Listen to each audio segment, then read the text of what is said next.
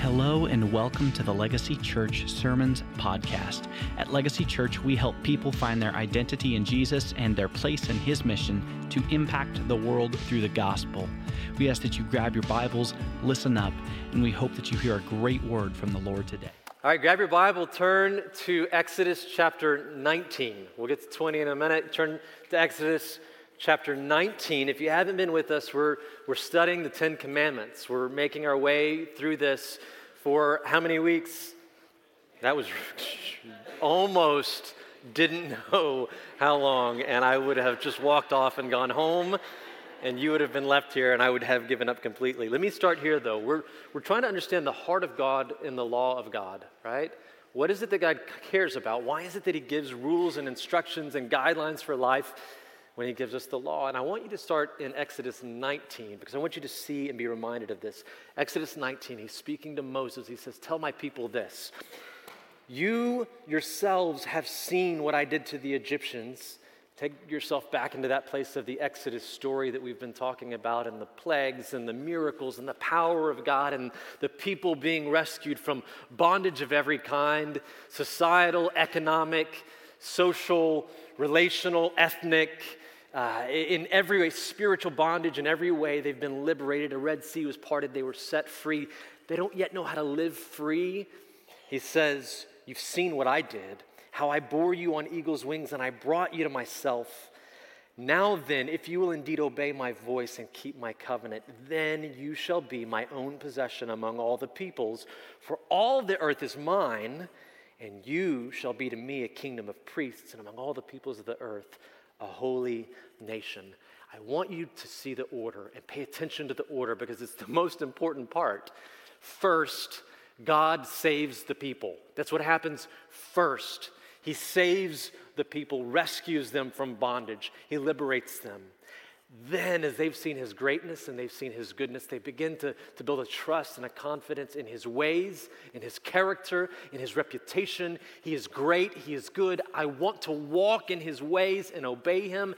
And then that leads them to experience the blessings of obedience, of walking in freedom, not going back to bondage once again, but delighting and actually having a relationship with the God of the universe. All the earth is His. The order is important gospel first, then law. And, and for God's people, the Ten Commandments weren't instructions for how to get out of Egypt. Turn left and then go 10 paces, turn right, follow commandments three through seven, and then you'll be free but they were directions for a people who'd been set free on how to continue remaining free as they go about their life free in relationship with God and free from bondage with other people. That's the point of the Ten Commandments. And the reason I start here this morning is because you and I both know that there are a lot of people who believe Christianity goes like this God has rules, and if you obey the rules very carefully, and, and you get every one of them right, and you work really hard at it, then maybe God will accept you.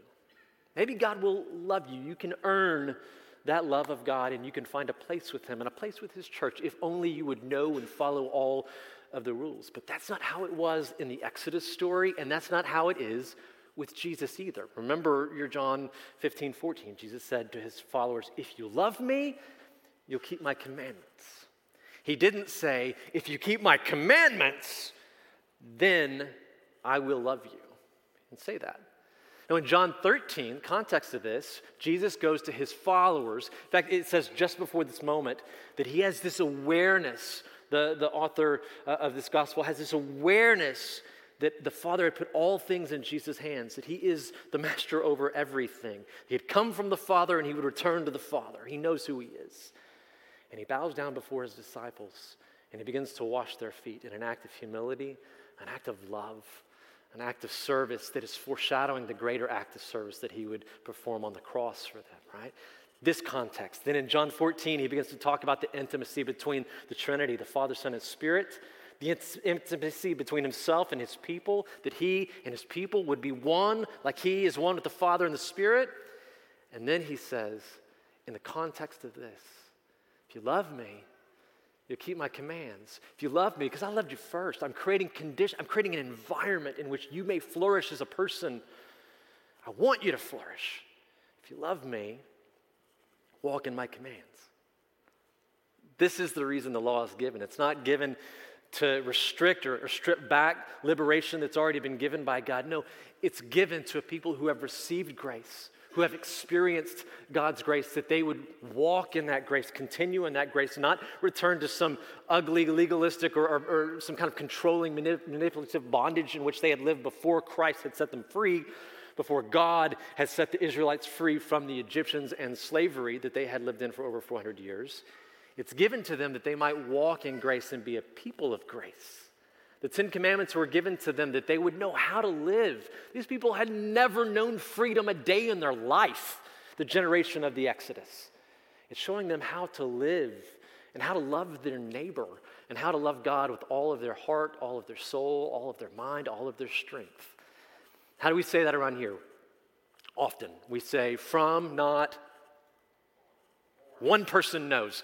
We say, from, not, for, right? Say it with me. Ready? One, two, three. From, not, for. Learn this. It reminds us, preach this, to your, preach this to yourself in the mirror each day, from, not for. It reminds us that we walk in God's ways, not for acceptance, not for approval, not for a place at his table or a place at, at, at in, the, in, the, family of God, but from a place of recognizing I've already been loved. I've already been chosen. I know who I am. I have been called by God. He has said my name. I've responded in faith. I walk in his ways from a place of being deeply cared for and deeply loved by the God of the universe. And the whole earth is his, and he loves me, right? This is the big picture. It's the, the 30,000 foot view uh, of the Ten Commandments. And what we've done so far is we've looked at the first two commandments, and today we're at the third, and it's only one verse. Doesn't mean we'll be here shorter, it, it, but there's only one verse. And, and because it's one verse, I think maybe we in history have read it, we've read it briefly, uh, we have assumed very quickly, oh, I get that. I, I, understand what that means. And maybe we've assumed this is maybe one of the easier commands for us to follow. It's in verse 7 in Exodus 20. Just flip one page over. Exodus 20, verse 7. You shall not take the name of the Lord your God in vain, for the Lord will not leave him unpunished who takes his name in vain. Do you know this commandment?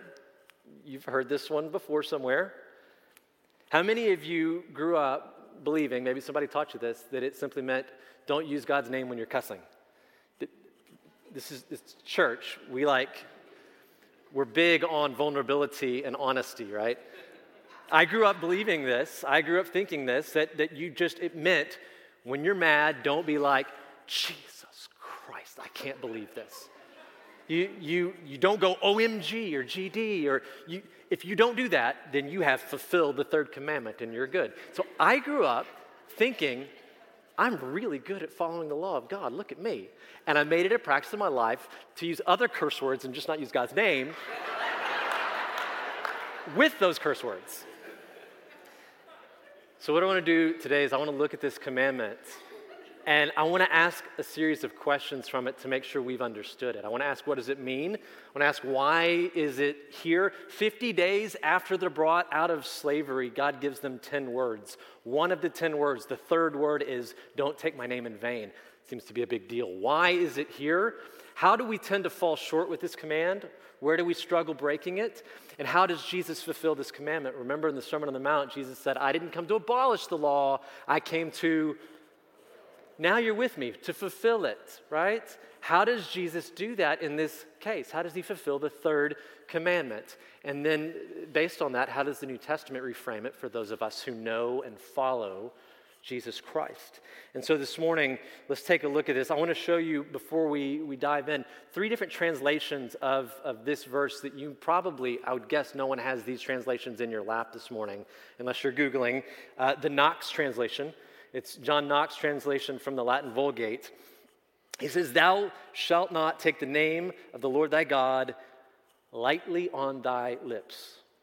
Hang on to that. Amplified version picks up from there and says, lightly or frivolously in false affirmations or profanely.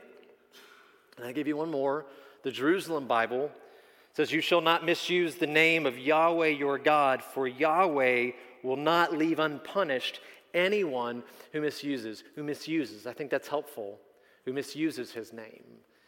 Now, th- this word uh, vain in your Bible is the Hebrew word shav, and it means to take something and to empty it of its contents.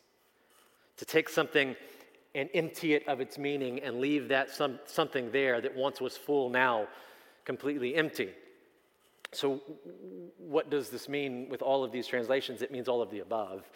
It means that the name of God should never be spoken, written, uttered, sung, listen to this, or represented in any way that is empty, frivolous, or insincere. Never lightly on your lips, never lightly with your life. And why? Why is this the third of the 10 words after 400 years of slavery for the people of God? Why is this a big deal? Is it the word itself?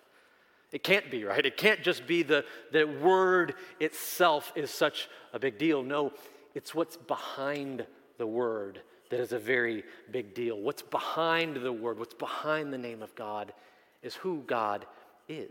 Your name represents you. Show you how this works.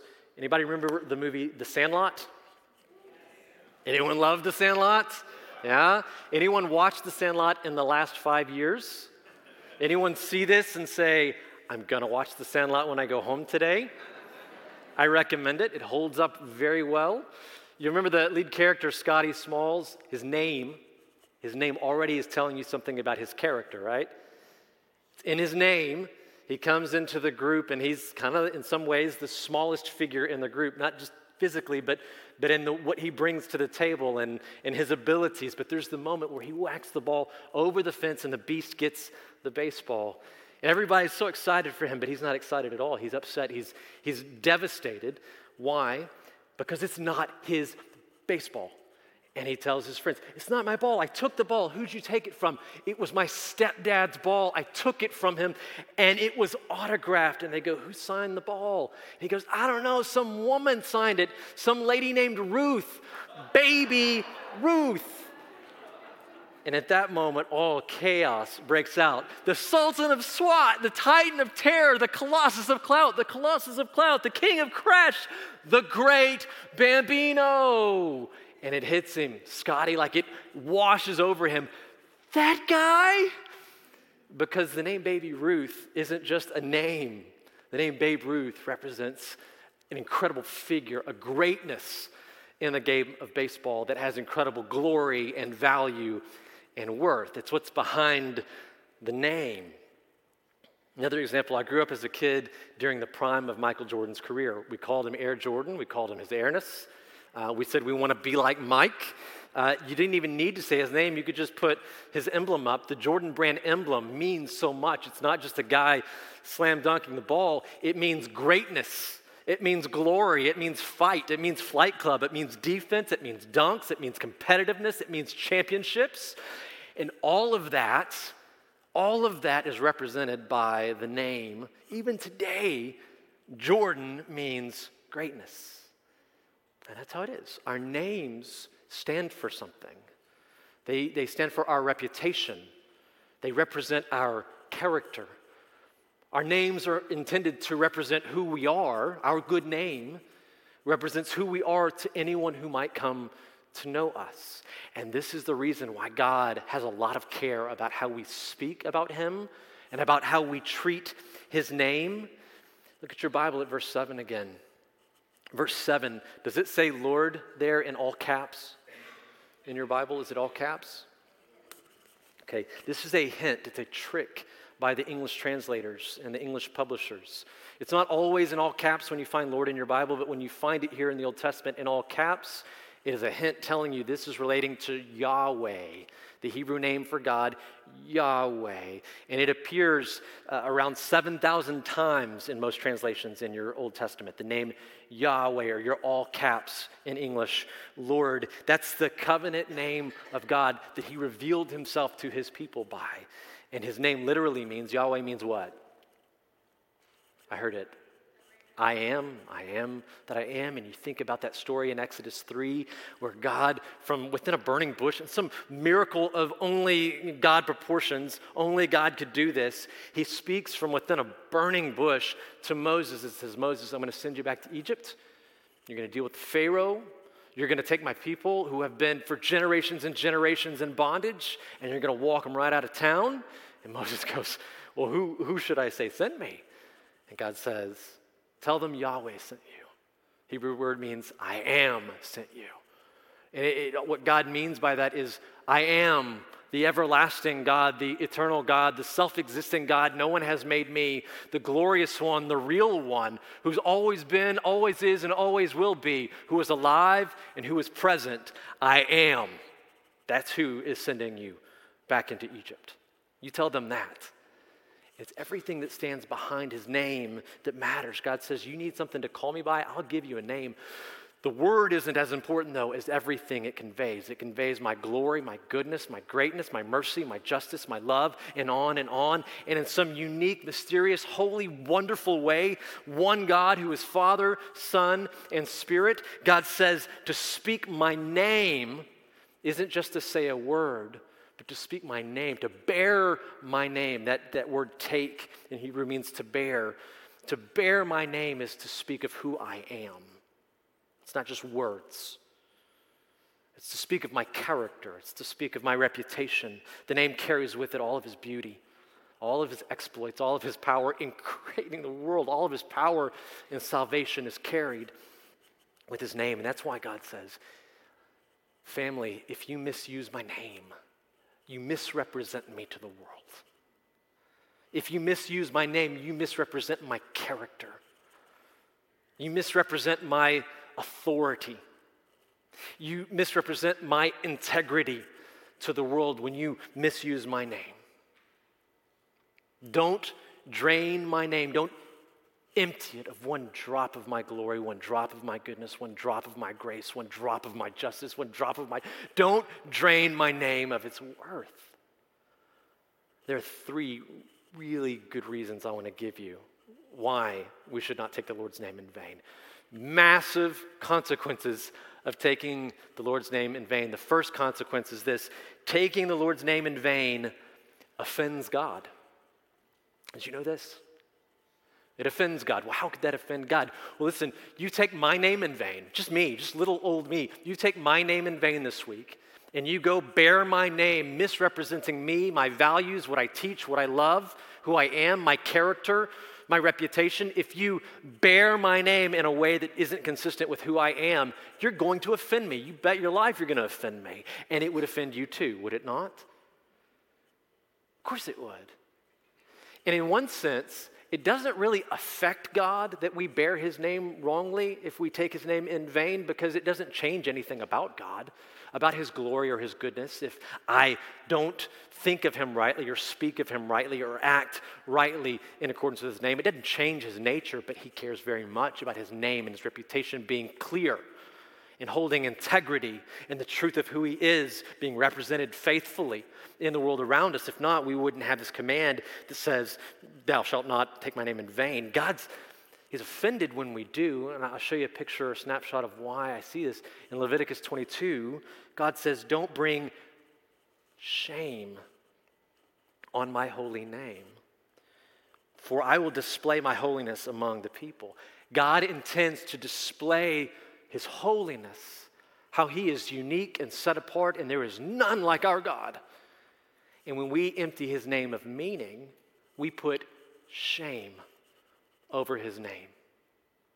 It offends God when we take his name in vain. That's one consequence. The second consequence, we take God's name in vain, believe it or not, it damages us. Well, how, is that, Kevin? I'm glad you asked. When we take God's name in vain, it damages us by damaging our relationship with God.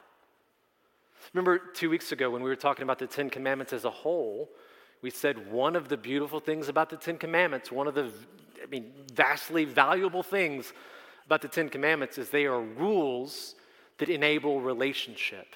That's what rules do. Every relationship operates on agreed upon rules. Rules enable relationship. And one of those rules that is true in every relationship is you can't disrespect somebody and then expect to have a great relationship with them. Right? If you, if you don't believe me, if you go, that sounds, I don't know if that's always true, try it out this week. pick one of your friends, pick your boss, choose your spouse, and go and misrepresent their character and their reputation and their viewpoints about the world and, and do that to their neighbors and their friends and your coworkers. And let's just see how that works out for you. You have a lovely wife.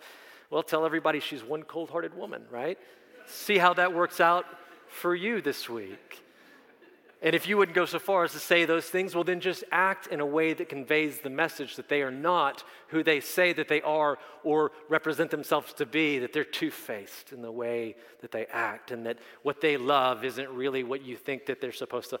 You just watch how it damages and destroys that relationship. Right? You can't disrespect somebody and expect to have a, a healthy relationship with them. So if, if you want to, to uh, take the Lord's name in vain, expect it's kind of like it's kind of like putting up an umbrella over yourself. And as God desires, the Bible promises this, He desires to shower blessings and grace on His people. That's what God wants for you. Jesus said, I, I died that you'd have abundant life. I died and resurrected that you would have life and life abundant. If you take the Lord's name in vain, if you empty it of meaning, it's like putting an umbrella over your head and blocking all of the, the showers of grace that God wants to pour down on your life. It's putting something between you and God. It's what taking the Lord's name in, in vain does, it damages us. And the third consequence of taking the Lord's name in vain is it harms others, right? And, and, this is true. The way that you speak of God, the way you represent God, always has an effect on other people. Always has. It's always worked this way. The way that God's people speak of God and represent God in the world has an effect on the people with whom they live and share their lives and the larger world uh, around them. This has always been true. There is so much of this that has been going on in recent years.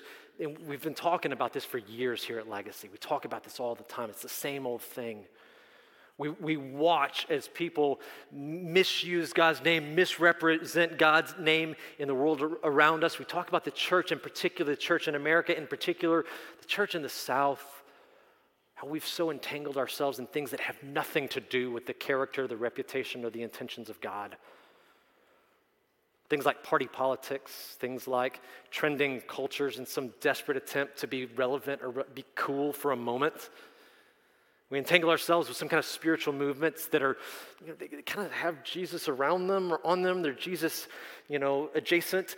If there's some distortion or twist or bent on the truth, and we entangle in ourselves in, in such a way that the Jesus people are preaching doesn't look anything like the Jesus that I know and that I love and that I bow before and that is worthy of worship and that we read about in the Bible who lived a life that was a perfect example of grace and truth at all times, full of grace, full of truth, neither compromising the other, not 50 50, but 100 100.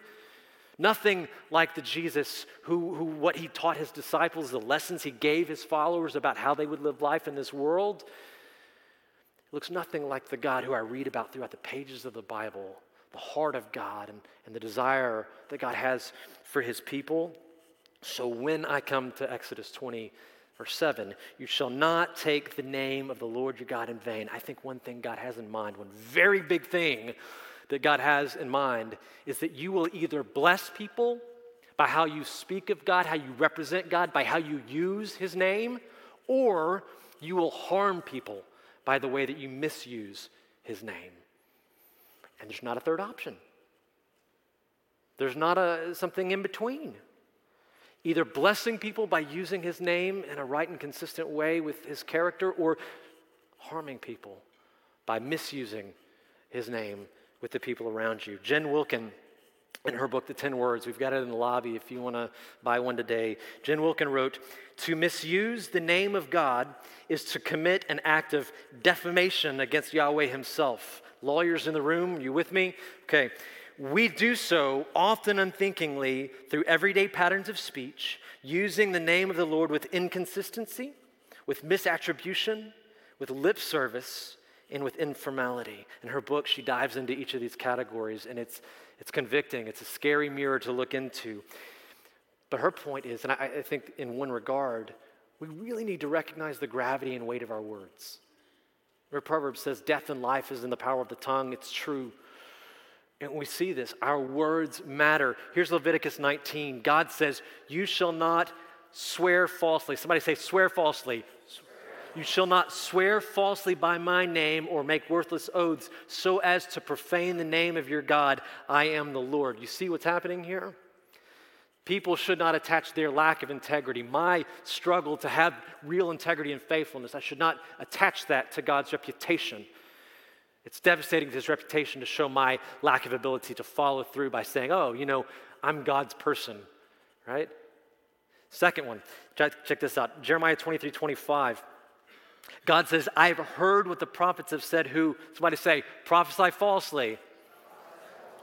Try that again. Ready? One, two, three. First, it was don't swear falsely. Now it's don't prophesy falsely, saying, I had a dream. God told me this. This is what you should know and what you should do. I'll tell you what you should do in this situation. I'm God's person. God would say that you should be doing this in this situation. And you see this all the time. People use God's name to boost their, cre- uh, their credibility or to advance their issue or advance the, the take that they have on an issue by throwing God's name on top of their opinion or their hot take. And we see people, people do this in small ways all the time with each other. We use the collective straw man, you know, people people have been saying. and so you better do what I say because all of the people, right? And you go, who are these people? You don't, have, I, don't, I don't even think people like you. Why are you talking to me, right? And then, and then they'll use people who are impressive, their name and reputation, people you're afraid of or people you're impressed by, and go, you know, I was talking to so and so, or I heard so and so said this, and you use that to build credibility for your take. You use that to try to get your thing done that you want done. And God says, you better be very careful not to use my name in that way, okay? What happens is we, without intending to, maybe, without realizing it, we become functional false prophets. Functional false prophets. And like Jen said, often unthinking, unthinkingly we do. So these are about our words, swearing falsely, um, um, bearing false witness. But I don't think it stops with our words, taking the Lord's name in vain. Look at uh, Leviticus 18. It says, you shall not give any of your offspring to offer them, sacrifice them, dedicate them to Moloch. And he connects this to taking the Lord's name in vain, nor shall you profane the name of your God. I am the Lord. Moloch was a false god with a human body and a bull's head with outstretched arms ready to receive your children. Bring them to me and sacrifice your children to me. And history says that Israel began to do this. They interwove worship of the false god Moloch with their worship of the true God Yahweh, and they would dedicate or even sacrifice their children to this statue of Moloch. In fact, you read about it in 1 Kings 11 and 12. Even in Solomon's day, this was still going on, and it didn't really stop with the people of God fully until the Babylonian captivity. Now you go, let's be fair here. I have never offered my kids as child sacrifices to a statue, right? Right? I mean, someone needs to talk after the service. I'm a little concerned right now. If there's something that I don't know, let's talk today. I assume none of us are offering our children to statues as, as sacrifices or dedicating them to bullhead, arms open statues like Moloch. But thank you. I don't think, though, that this is a far cry, and I don't think that you should think at all that this is a far cry from dedicating your children to the false gods of achievement and of performance and of them living up to your expectations or sports or academics or any of the many things that we thrust on them and make them to be little false gods in their lives. I think that is the theological e- equivalent of offering our children to Moloch. It's taking these little things that have become little false gods in our lives and by our influence and our power oppressing our children and teaching them to worship false gods, dedicating our kids to, to this. If we're Christian parents, and our parenting isn't marked by the love of God, the peace of God, devotion to Christ, bowing before God, but it's bowing before all of these things. Man, we are taking the Lord's name in vain in our parenting. Can you hear that from me? okay. Leviticus 22, last example here.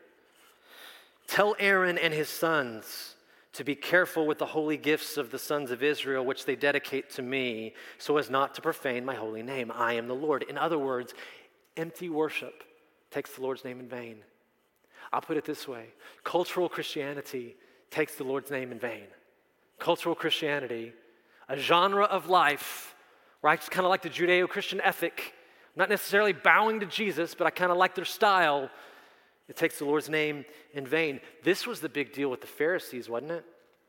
The Pharisees, who were so careful to try to obey every law of God, in fact, they created laws to ensure that they would obey the laws of God, and then they were still struggling, so they created laws to help them enforce the laws, that helped them to enforce the, the actual laws of God, and they had all of their attention on acting right and living right and doing right, and yet they failed at the thing that mattered the most. They didn't know God, they didn't care to know God. When God came in the flesh, they rejected him. They didn't care to truly know God, to have a relationship with him, to grow in love with God, and to trust God. They just wanted to do the stuff. And that's what made all of their law keeping, all of their efforts, all of their actions vain. Jesus said this to him in Mark 7. He said, This people honors me with their lips, but their heart is far from me. In vain do they worship me. Ooh, careful in this next line.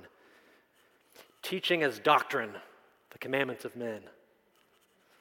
Take Titus 1:16. They profess to know God, but by their deeds, by their deeds they deny him. It's not just our words, it's our actions. So let's rephrase this commandment. It was a negative, thou shalt not, right? Let's give it a shall. Another way to state it would be you shall put some respect on God's name, right? You shall represent the respect that is already there on God's name. You should reflect the glory and the goodness and the, the love and the, the sacrifice and the integrity and the justice and the power that is already on God's name through your words, through your actions, and even through your intentions. Put some respect on God's name.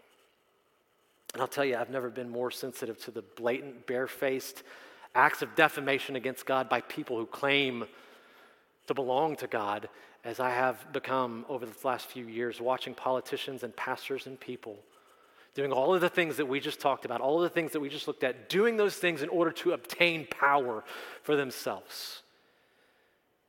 Doing those things in order to keep power and position for themselves, waging a culture war out there in some attempt to curate a little life that fits their picture of how life should be. And they might be right about some of those things and wrong about some of those things, but they're doing it in a way, in a manner that God never called them to. Never been more sensitive to it and, and more, my fire been so stoked against it. And yet, and yet, it has not caused me to simply wag my finger without even more, even more looking at myself and realizing how often I take the Lord's name in vain and how many, many ways I take the Lord's name in vain on a daily basis. I'll give you the bad news.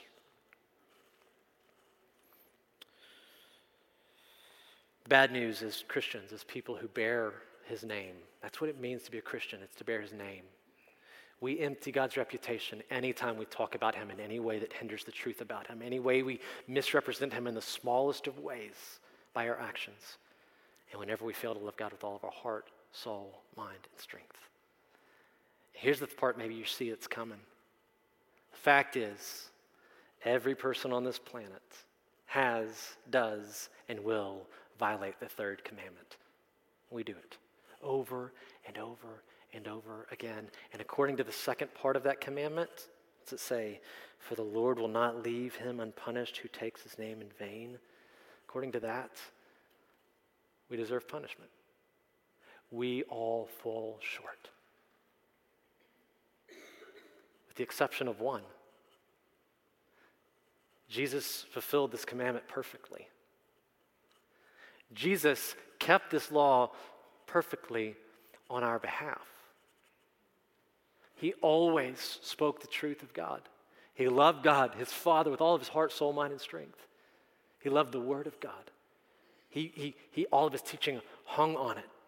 He explained it, he lived it out, right? When he prayed, it mattered. He felt such affection for the Father that it, it motivated all of his actions, all of his thoughts, all of his feelings, all, all, of the, all of his life.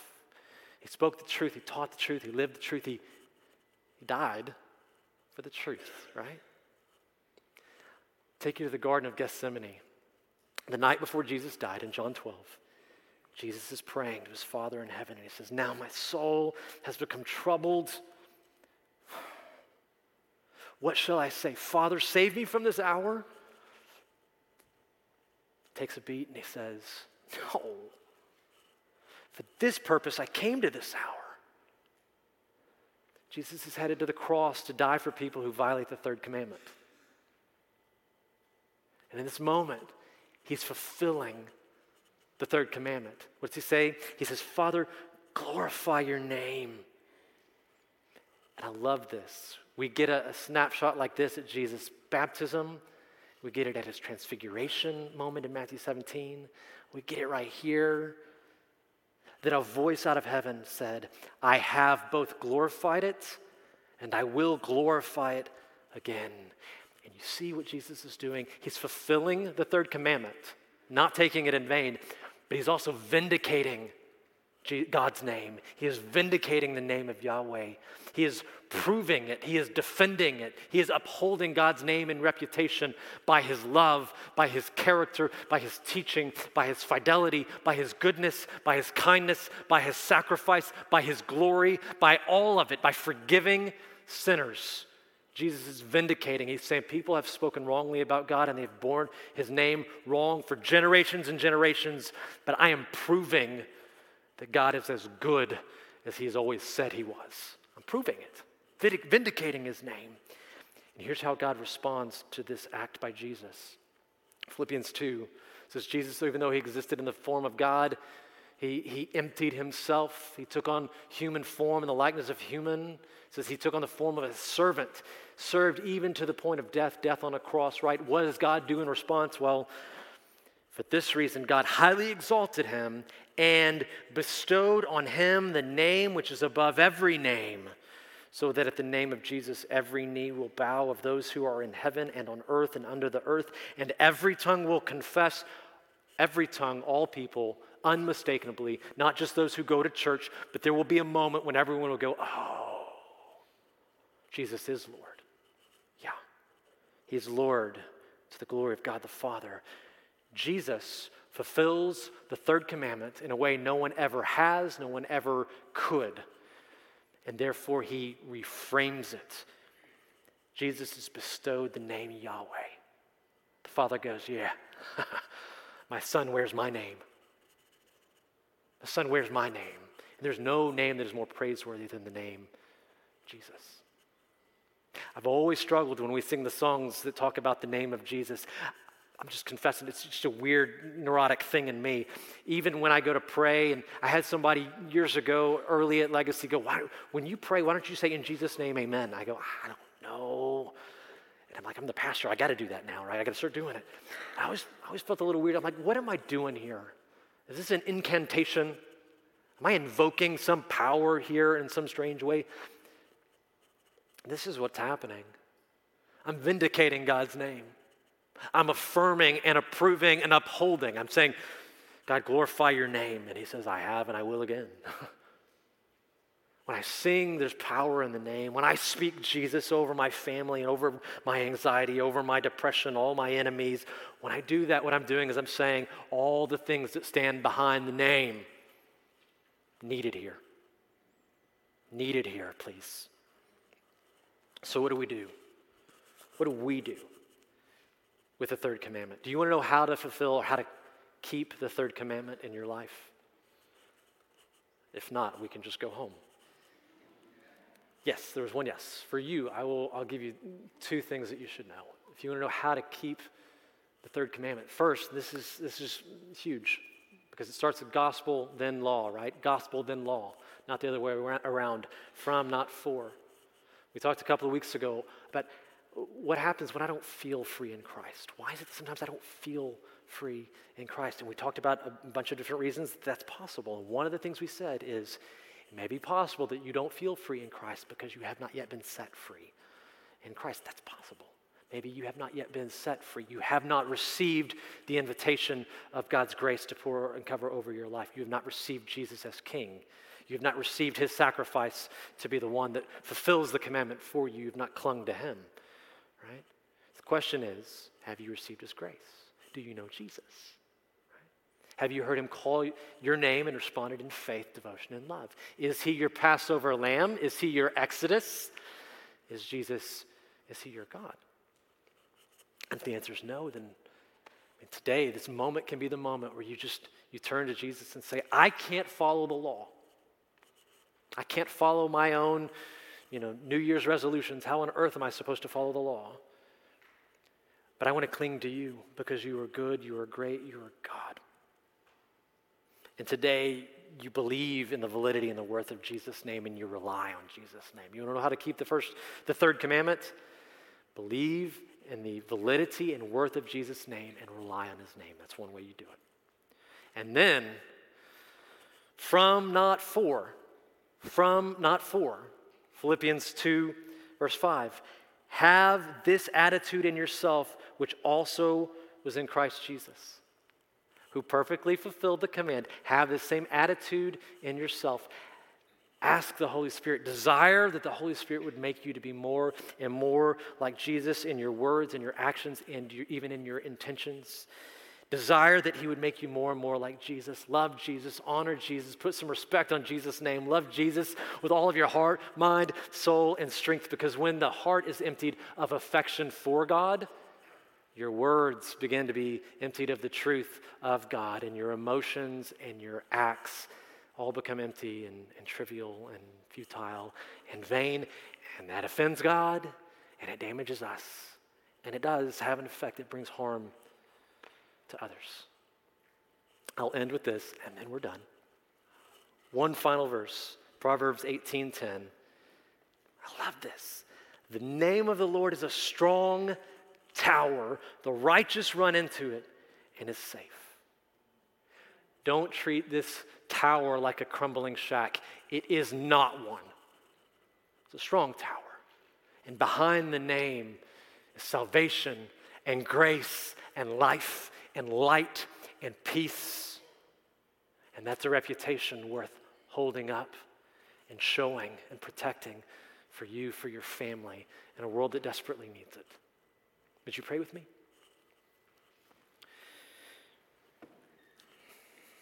Our Father in heaven, hallowed be your name. Hallowed in our minds and hallowed in our hearts, hallowed in our, our lives. When we go to spend the afternoon with our families, when we go to spend the evening with our friends, when we wake and go to work tomorrow, when we have decisions to make will I spend my time this way or this way? Will I cut the corner here or will I, I take the hard path here? Help us to hallow your name. That we would be people who would put some respect on your name, or we would just reflect the respect that is behind your name with our lips and with our lives. Why? Because we seek to magnify the God who saved us. We desire to walk in the freedom that you bought for us, not return to bondage into our own Egypts once again but to walk in freedom, to delight in you, to know peace in the midst of storms. Like, this is real stuff. And we desire it, so help us to hallow your name so we can experience the blessings of obedience. And not just for us, but for our families and for our neighbors, for this world that, Lord, it just feels like it's falling apart around us. May we be a people who hallow your name they would see the good, see the blessing in our life, and give glory to the Father above. Help us where we are. Like the desperate father that said, Lord, I believe, help my unbelief. Help us where we are weak. And may your grace, may your grace carry us on those days. In Jesus' name, amen.